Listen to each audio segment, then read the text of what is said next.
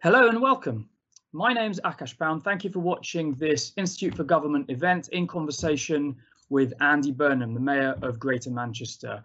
This is the third in our Elections 2021 event series, as part of which we're speaking with senior political figures from across the country in advance of the devolved and local elections that will be taking place on Thursday, the 6th of May.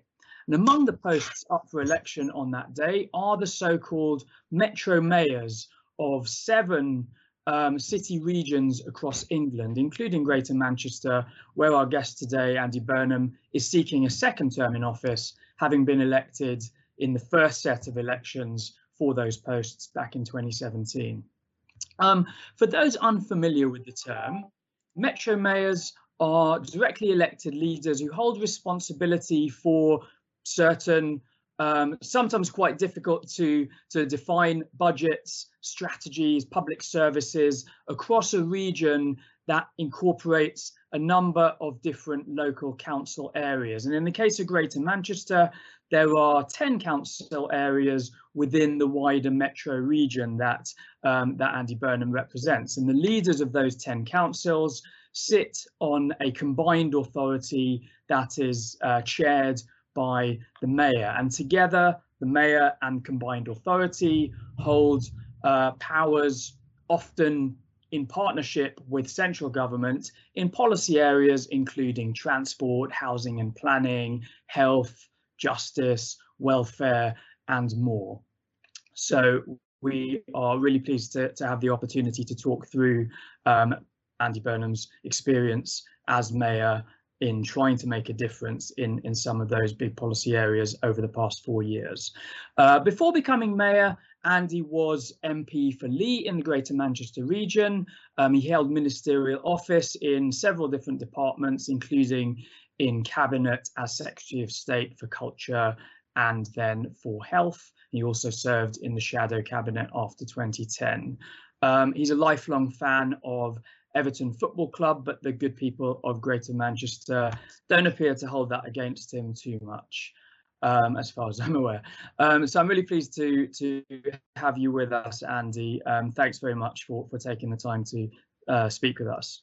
Oh, you're welcome, Akash. Akash, it's great to be able to look ahead um, to these elections, these mayoral elections with you, because I think they are are important when it comes to uh, the UK, the UK going forward, and it's an opportunity, of course, to reflect on what's working with English devolution and perhaps where it needs to go uh, from here. But uh, really great to join you this afternoon.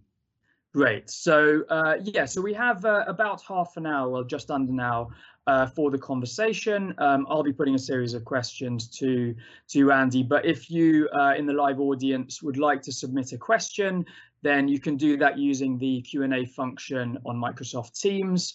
Um, and you can also like questions proposed by others um, if you think they are particularly worthy of consideration. So um, let's get straight into it. Um, so Andy, you've been in post for coming up to four years now. Um, what have been the highlights of your uh, period in office so far? So yes, uh, four years, um, Akash, and I think the highlight for me is the liberation of working uh, in in this way uh, and not being part of the the Westminster system, which, if I'm honest, I increasingly increasingly fell out of love with. Um, I, I, mean, there's so much more I can say about that. I, I, think the difference between that and what I'm doing now is the way you can sort of start from the bottom and build up uh, from the bottom and make change happen sort of with people rather than imposing it on people. It's such a different way of working and it's actually more empowering. Um, and the highlights you asked me to, to touch on, if I pick out one or two, I made a commitment around homelessness when I stood for election in 2017, and I wasn't sure that I could pull off what, what we have in fact done, which is to oversee a massive reduction in the number of people sleeping rough. And the reason why it's a highlight is because it really has been a whole system approach. All public services kind of buying into the idea of getting a reduction. And I think, you know, it is an example of how you can make change happen uh, by asking public services to to prioritize the issue number one, but to work in a very different way. And I, I could probably say say a little more about that. But just on a, a simple level, I promised young people a free bus pass, and there are now 70,000 uh, 16 to 18 year olds in Greater Manchester wandering around with a little piece of plastic in their pocket, which I like to think of a, as a passport to opportunities that they wouldn't have had um, had I not been in post. So those are those are highlights. I'm I, I, increasingly in my political career. I just became more and more interested in making real change and becoming less and less uh, interested in the point scoring side of, of, of politics. Um, and I think sometimes in Westminster, the point scoring takes over everything and uh, you can lose sight of what it's all about when you're just trapped in that very, you know, sort of adversarial uh, system. So mm-hmm. I, am quite liberated doing what I'm doing. Um, I think it is connecting politics maybe to people a bit better. Um, and I, I, do see it as part of civic and political renewal, the whole drive towards devolution in England. And I really hope it's just at the end of the beginning, not not uh, not at the beginning of the end. yeah, well, the homelessness example is is an interesting one, and and I know that's um, been a big priority of yours in the way that you you describe. But it's interesting because it's not an area where, when the devolution deals were initially done and the post was was was created, where it was seen that that would be a a, function of the mayor. Um, and I mean, my my understanding of it is that you know most of the levers to um, actually deal with the problem of homelessness in Greater Manchester sit elsewhere, whether with the councils or with central government, or you know you've worked with with private sector providers and so on as well. So, what's been the distinct role that that you have played to to make a dif difference in that area, which I guess gets at the point of like what is the purpose of the role of Metro Mayor within this quite um, complicated landscape of, of you know agencies and government departments and and local bodies as well. Yes you're right. It wasn't technically uh, within my list of of, uh, of competencies. And there are two ways you could go about this job. I think some mayors do stick more strictly if you like to the um, uh, to the areas where they they they have defined uh, defined uh, role. I i've taken the view that this will only succeed this this it's almost still an experiment of devolution in England. If it really adds value and can speak to all of the things that people are are worried about and also uses the convening power of the mayor. Now you know, this is the bit that really shouldn't be underestimated. I think it is it's huge to have one person within a city region like greater manchester who is able to bring people uh, together. And certainly in a city region like ours you know, agree a common mission about something that matters to people. And homelessness was absolutely right up there uh, when we stood for the first uh, first mayoral uh, elections in 2017. So, what what have I been able to do about it? I do chair something called the Greater Manchester Reform Board, which is a unique body, I think, in English uh, public uh, service, in that it brings together all of the all of the um, local and national bodies that are working within Greater Manchester together with the voluntary and community sector.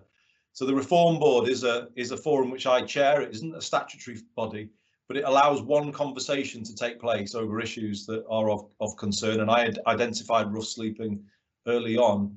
And it's amazing actually what's happened, as I was saying, you know, the extent to which Greater Manchester Police and our NHS have, have bought into the mission and some of the, the changes they've made as a result, you know, really inspiring stuff. But we've also kind of use that to mobilize a wider fundraising uh, initiative. You may remember that the former captain of Manchester City Football Club, Vincent Kompany, um, dedicated his testimonial year to it. And, you know, once you do something like that, it's amazing what more happens and, you know, how, how you start to make it more than the sum of its parts. Yeah. Uh, and that certainly, I think, is what happened with homelessness yeah. Uh, in Greater Manchester. And the mayor can play a massive role in bringing people together, galvanizing people, lifting their level of ambition. So the convening power of the role really shouldn't be underestimated. Yeah. Okay. No, that that's that's very interesting, and this gets at this question of soft power versus hard power, and, and we'll come on in a few minutes to um, the question of, of of whether you think um, more formal powers uh, should be devolved now or how far you can get with the with the powers you already have. But before we get onto that, I also just wanted to ask the well the op opposite of, of my first question really, which is Um, we talked about the highlights, but but what are the what are the mistakes you think you've made? I mean, are there episodes you look back on now and think, oh, I really wish I'd I'd handled that differently? Um, I, I, I guess the, the, in some ways the expectations that people have of the role are you know, because I haven't sold people a sort of reduced version of it, if you know what I mean. I, I did put a very expansive manifesto forward at, at the outset. I guess I built expectations um, that, that have been challenging to deliver. I don't think I've ever worked harder, if I'm honest with you, than in my hmm. last in my last uh, four years. And when you are, I suppose, out there on different things, you almost become responsible for things that you're not responsible for, if that makes sense. You know, if anything goes wrong in Greater Manchester, now people will hit my Twitter timeline and blame me for for it, or you know. So, I guess you know, would I've done it slightly differently going forward and being clearer about what I was responsible for and what I'm not? It's a difficult one because, you know, if we'd had a, too much a boiled down version of of devolution, I'm not sure people would have bought into it. Mm. I think hmm. what people have bought into is the idea that Greater Manchester can make changes for itself um, that that deviate from national policy, and people like that. You know, they want more of that, if anything. Yeah. So I guess looking back, you know, particularly transport, I think has been the biggest challenge. Where I'm only responsible for a really small part of the system, the tram system. You know, the buses are deregulated, the trains, um, you know, privatized. Um, you know, it's a very fragmented system when you look at transport outside of London and the other English cities, and the extent to which, I mean, the one thing that I did provide when I came into office was people had one person to complain to about this underperforming transport system. So in some ways, it's kind of, you know, given a focal point uh, within the system, but yeah. it's it's challenging then to given the very fragmented nature of us of transport to actually get it to move in the direction that you want it to move right in. yeah because i know you've on transport specifically sorry just to i wanted to, right. to, to, ask about this so i know you've or through transport for greater manchester have, have published um, uh, ambitious uh, strategy document setting out a vision for much more integrated public transport system, you know, net carbon emissions and all that kind of thing by by 2040, um, which you know looks and sounds great, and and I can see why it would excite a lot of people. But I guess what you're saying is, when it comes down to it, you don't, at least at present, really have all the necessary powers and resources to make that happen. So does that mean on that kind of subject your role is more to to build the the coalition of support behind it and then to lobby the center uh, for when it comes down to it the, the, the money to pay for the things you'd like to see happen? It's certainly quite a lot of that. I think english cities outside of london are nowhere near punching their weight at the moment. Um, and i think transport is an obvious example of how they don't you know pull their weight. It's very fragmented, poor quality offer. Um, and you know, most unlike what you find in most of the European cities when, when you go there. So doing something about transport, I think, is is mission critical for a city like uh, Greater Manchester. And actually, we did argue uh, as part of the original devolution deal with George Osborne for greater power to control the transport system. So we um, have the Bus Services Act 2017, an act of parliament, which uh, was the price. Um, George Osborne's price of a devolution deal was that he wanted a mayor, uh, which the other 10 leaders repeatedly uh, tell me that they weren't massively keen on at the time. And their price, uh, back to George Osborne, was um, the ability to, um, to, to, to take control of, of buses. Um, yeah. And you know, I think it's um, uh, often often remarked that the only reason that they um, they tolerate my presence is because they wanted the Bus Services Act 2017 to create some options over reform of buses. So uh, that's the only only reason they put up with the mayor. Um, yeah. So Greater Manchester did win powers to kind of reform um, its bus system. In the original devolution deal, there was reference to us taking control of our train stations. Um, and and we have recently actually just taken control of our first Horwich Parkway station. So the, the vision is to take more control of the system, if you like, to make it more like a London style system. Um, you know, now we, whether we do that through an enhanced partnership uh, that is proposed by the Bus Services Act or a, or a franchising system, we're about to make a decision on that. So that's not not finalised at the moment. But transport in Greater Manchester is going to change. Yeah. And I would say I've got sort of some, but not all of the powers I need to make sure that that is successful. So it will require further lobbying of of central government as well. Yeah. And so in terms of in terms of that relationship with central central government, then I mean we saw the budget, of course, um, just last week, and um, that seemed to include quite quite a lot of uh, announcements and different uh, funding streams to support regions such as Greater Manchester. There's a levelling up fund, a towns fund, a community renewal fund. There's going to be a shared prosperity fund. You know, the, and the, the, the numbers are, are in the billions uh, when you add them all together, at least for England as a whole. Um, but, but what was your overall take on the budget? I mean, was that not a good news budget for Greater Manchester, uh, given all those announcements, or, or, or are you overall um, skeptical of the government's approach? Mm. Um, I think I, I um, described it as a packet of polos budget, refreshing but full of holes. Uh, is you know refreshing in some ways, uh, and it was with some of the things that that, um, uh, that that were put forward. But actually, I mean, I, I saw a lot missing in, in, in the budget, and I, what I see as missing is a, is a commitment to true devolution, which the government began by promising when it was talking about levelling up, but seems to be going, and they're moving back towards very traditional Whitehall bidding rounds, um, which you know I find infuriating. If I'm honest, it's the tyranny of bidding, the bidding culture. You know, areas putting forward bids, the, the time that goes into this. Devolved funding is what we need. You know, when we have devolved capital funding, we can make quicker decisions and we can make quicker progress on on leveling up. And I think we need to get back to that uh, as, as a guiding principle. I think the danger with the way the government are going is it feels like it's being scattered now to favoured places. You know, a bit of funding here, and for whatever reason that you're plucking out this town but not that one. And I don't think that will create the conditions in which levelling up will succeed, because it's quite divisive. Number one, because um, it's you know one win winners and losers. Um. And I think leveling up needs to sort of keep a sense of it being about everybody and everywhere. That's that's that will help it if that's what what it's about. But secondly, you lose the ability to make more strategic investment decisions in that context when it's a bidding round. You know, the bigger infrastructure pieces that will actually level up the north of England uh, seem to be sort of being pushed to the side, and it's the sort of uh, you know very typically Whitehall controlled process that I don't personally believe you can level up top down. I think the only way you level up is giving more power to places to, to, to make more decisions for themselves. Yeah. Uh, and I think that's increasingly missing from the government's narrative now. So what specific reforms would you like to see then in terms of in terms of how the, the well your you and the, the combined authority are, are funded from the centre? What, what what's your ideal model for that? It's more long-term devolved funding you know, the shared prosperity fund that we were promised, you know, which was a replacement for European funds, should have been constructed on that basis. And yet, it's it too seems to be going down a, uh, you know, a, a bidding uh, path.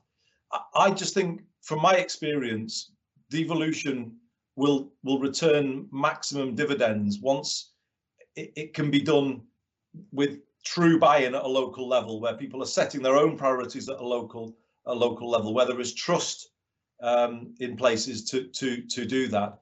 Um, for me, you get most back from devolution the more you buy into it. You know, half-hearted versions of it, I don't think, I personally don't think work. Um, I, I think the greatest returns come when you completely buy into the place-based approach. What we've shown, I think, in Greater Manchester is you can break down the silos between different public services. You can, as I said before, create one conversation about big priorities across the city region. If you take the green agenda, I think the country is going to need the big cities to move faster on zero carbon mm. if it's to be likely that the UK as a whole will hit 2050. You, you aren't going to get to that by top down intervention. You just won't. You, you won't hit it. You're going to have to combine backstop legislation on the things everybody must do with freeing up those who want to move fastest and be the earliest uh, adopters. You know that that is the way this is going to have to to work. You know, kind of yes, fallback positions legislated, but actually freeing up those who want to to be the um, the, the, the early adopters. And I think we're in danger of missing that that that side of it. If the UK PLC is going to recover from this, we need to be firing on all cylinders coming out of the pandemic, using every bit of capacity in the system in local government, regional government, national government. My worry is during the, this last year, we've gone back to a sort of mentality that the centre knows everything, the centre can run everything, and as as we've discovered, it can't actually.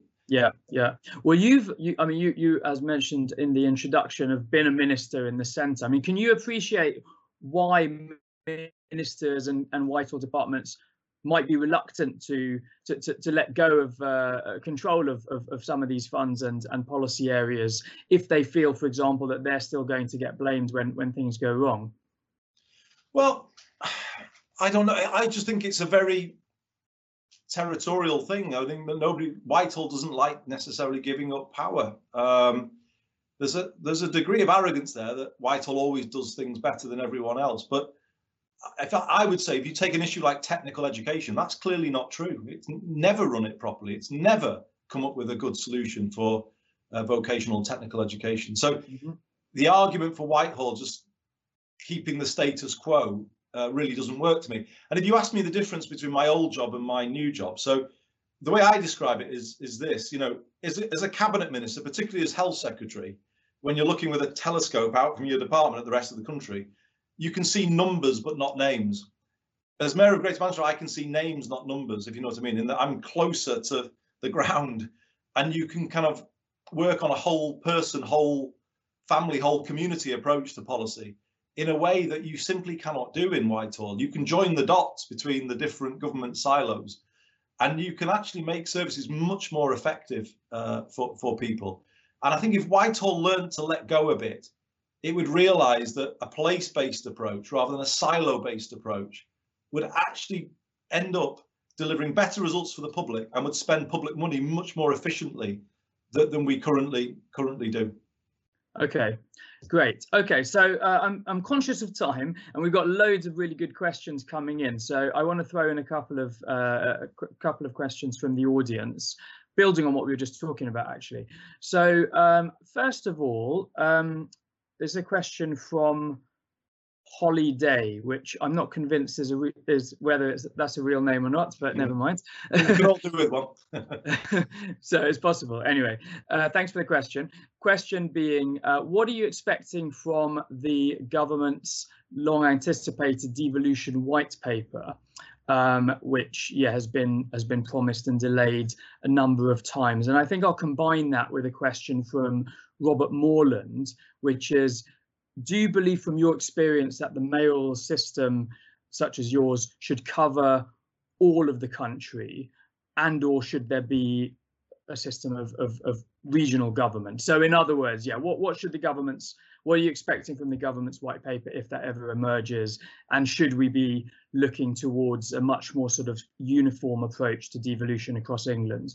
Yeah i'm, I'm becoming less optimistic about it holly if i'm, if I'm honest. Um, there seems to be a move away from it. And just just because I sort of stood up to the government and you know stood up for Greater Manchester last year, it would be very disappointing if Whitehall thinks, well, we're not having people doing that, therefore we're pulling back on devolution. You know, we've got to have a more mature relationship between central government and local uh, and local government, a, a, a, greater balance between those two things. So I hope it's not the end of the of the commitment.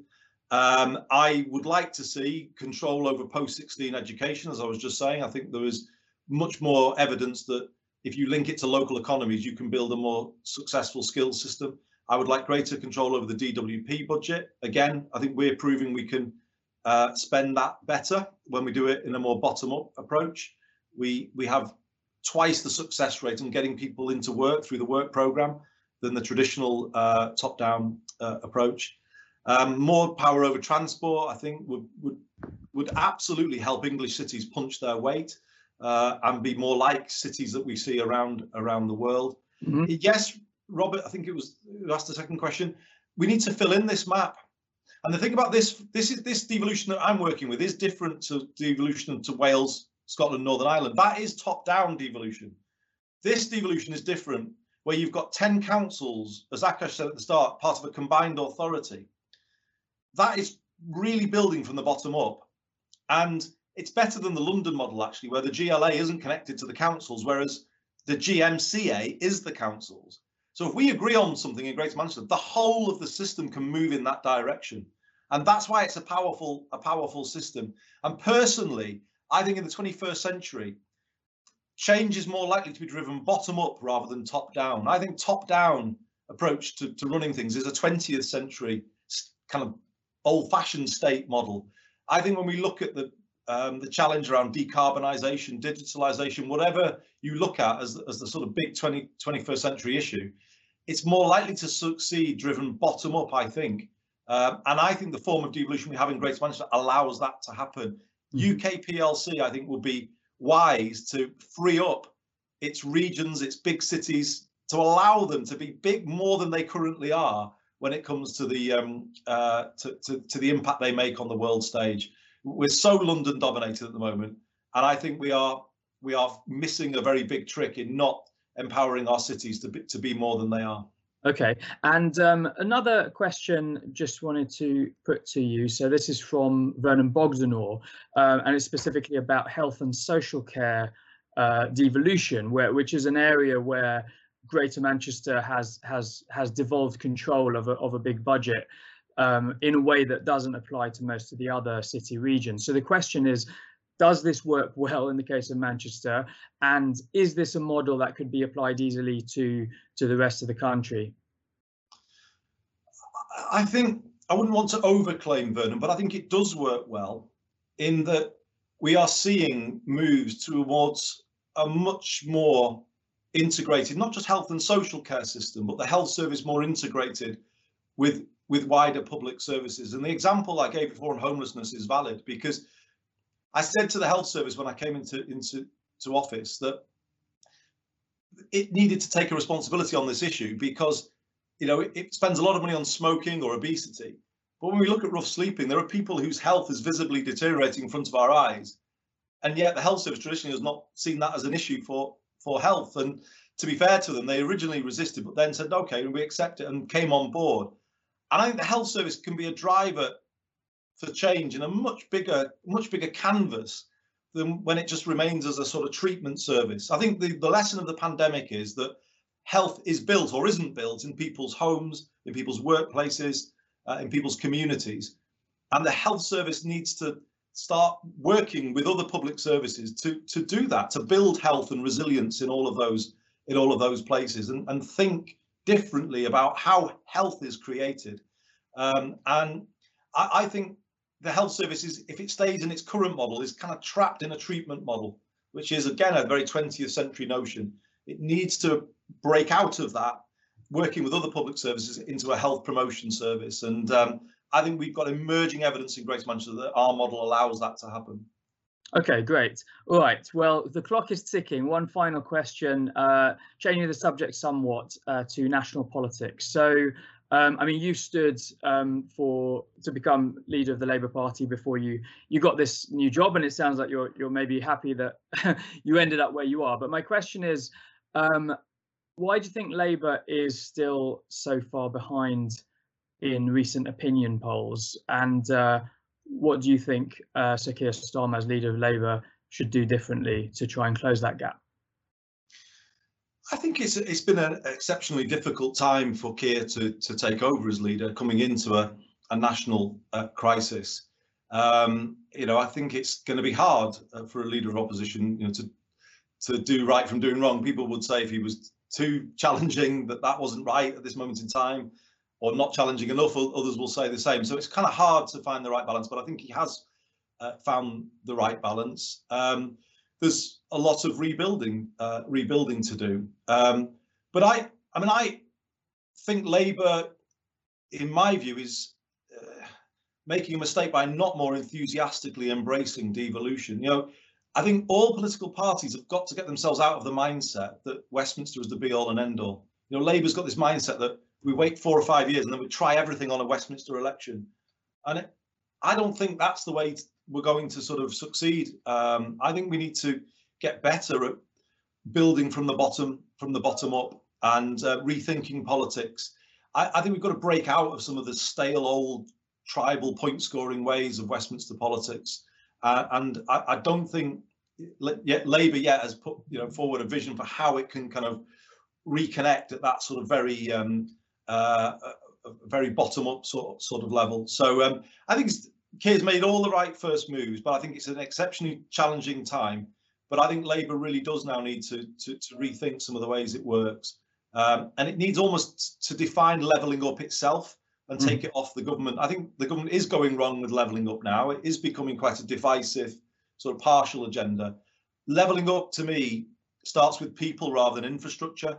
Uh, and certainly after the pandemic, it should all be about, um, you know, starting with the poorest people in the poorest places and building a vision for how they can be truly uh, uh, lifted up from where they from where they are, um, and then we use we devolve more power to those places to do more for themselves.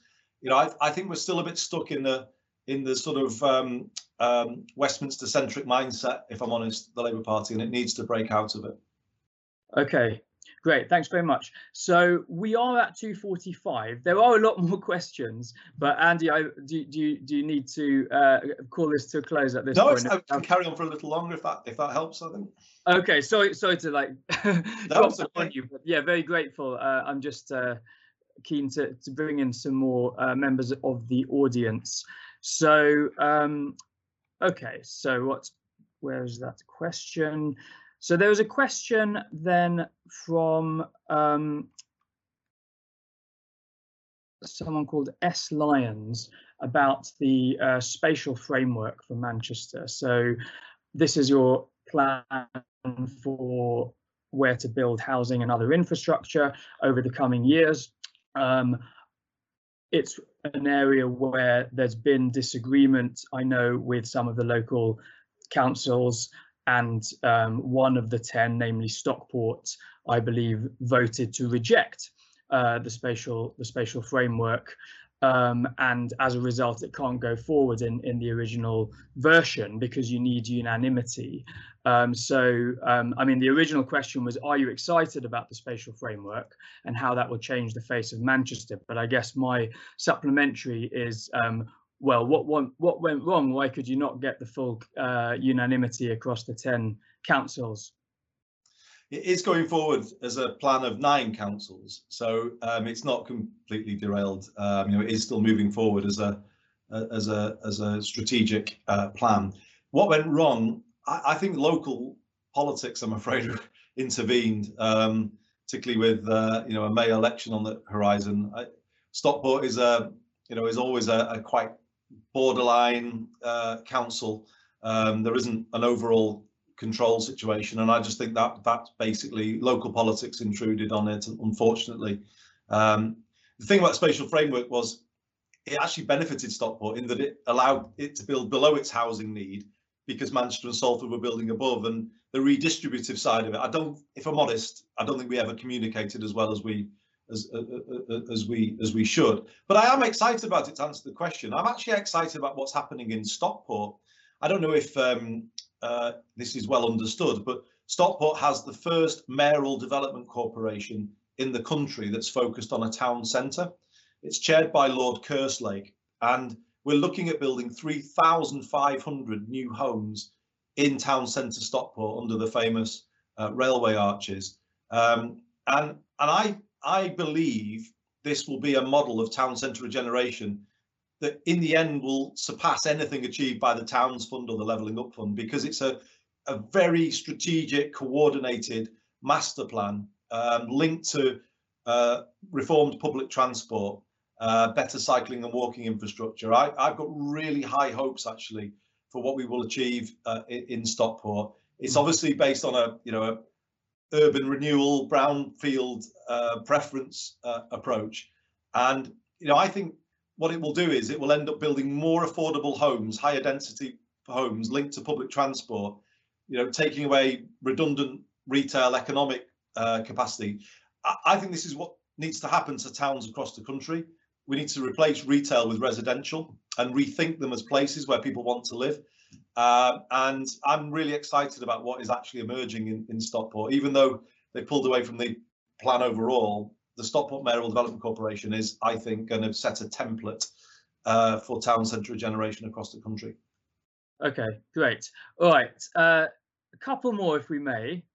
Thanks very much for your time. Uh, so this is a question on the you know, on the Q and A from someone who is anonymous. Um, which is about about Whitehall. So quite a good sort of IFG question. Um, how can Whitehall become more representative? So is the answer jobs and departments moving out of London? Or is it people from different backgrounds moving in? And um, I think I'll link that back to we were talking a bit about the budget before, and one of the interesting announcements uh, in the budget was that um, a good chunk of Treasury staff would be relocated to the north of England, but specifically to to Darlington. Um, so I wonder if you have any observations about that particular um, announcement as well. Yeah, I think it's a bit of both, isn't it? I think it's about um, opening up clearer pathways for young people from all parts of the country to work uh, in the civil service um, but also certainly about taking uh, government departments out. And the example I want to point to, Akash, is GCHQ. Mm. So they have recently moved uh, to Manchester explicitly for its diversity and for our uh, ability to feed them with a talent pipeline that comes from places that they can't reach from Cheltenham uh, and perspectives and uh, you know, backgrounds. And, and I think it's to their great credit. They are really working hard to build connections with schools and to excite people about cyber and tech um, because they recognize, rightly in my view, that to be a world-class intelligence and security service in, in this uh, century, you need to employ people from all walks of life and therefore have all perspectives on life within the organization. And I do contrast GCHQ's move to Manchester with the BBC's move to Salford a decade ago, which I oversaw as, as culture secretary.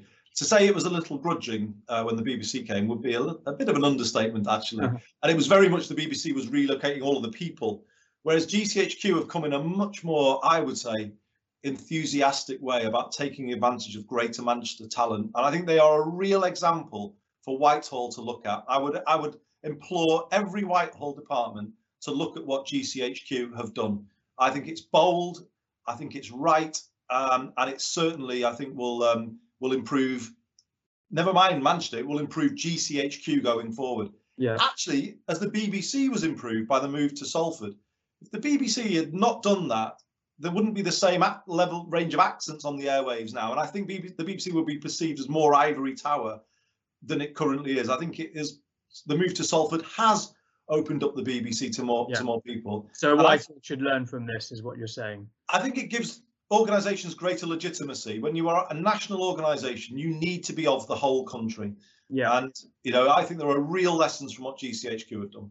Okay. And what and and what did you think about Darlington being chosen as the location for Treasury North? Was that do you think based on a, a solid sort of assessment of the economic benefits or you know, was this to some extent helping um, your Metro Mayor counterpart Ben Houchen, Conservative Mayor of Tees Valley, with his re-election campaign? Mm. God, that's a good question. I don't know.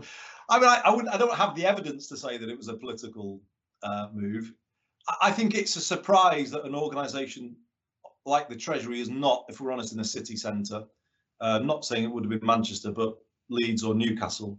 Um, and, and I, the danger for me is sometimes when organisations, you know, go to places that haven't got that wider infrastructure around, it makes you wonder whether the move will be successful. I hope it is. I and I'm absolutely delighted for Darlington, but I, I, think it would have been more likely to to succeed had it gone to Newcastle or say Leeds or or even Durham. I, I don't know, but you know that that that would have been uh, more uh, more likely because what I think happens is that you get a clustering effect, don't you? And G- certainly we're seeing that with GCHQ at the moment. We're seeing cyber organisations coming in around, and obviously we've got an infrastructure that can sustain a cluster. Whether you can do that in a smaller town, I, I, I don't know. So I'm not sure that it will have the impact that it could have had had the Treasury moved to you know a, a different northern northern city. So you know I, I think we have we've got to be careful with these things. They can be done in the right way done in the wrong way, they can set the whole notion, they can set the whole notion back. Um, and yeah. I, I, would, I would be honest and say I was surprised at the, the choice of location. Okay, thanks very much. All right, very final one, I promise. Keith McDonald, the very first person to suggest a question, so I feel it's only right to, to, to put that to you. What would be the effect on the north of England if Scotland left the UK? Mm. Oh, I think it would um, it would be very damaging. I think you know because you know the the north of England actually probably has more affinity with Scotland on some issues than than it does with uh, other parts of of England. And there are, you know, well, well, there are long established uh, you know relationships. I think it would create a sense of dislocation for the north if it happened.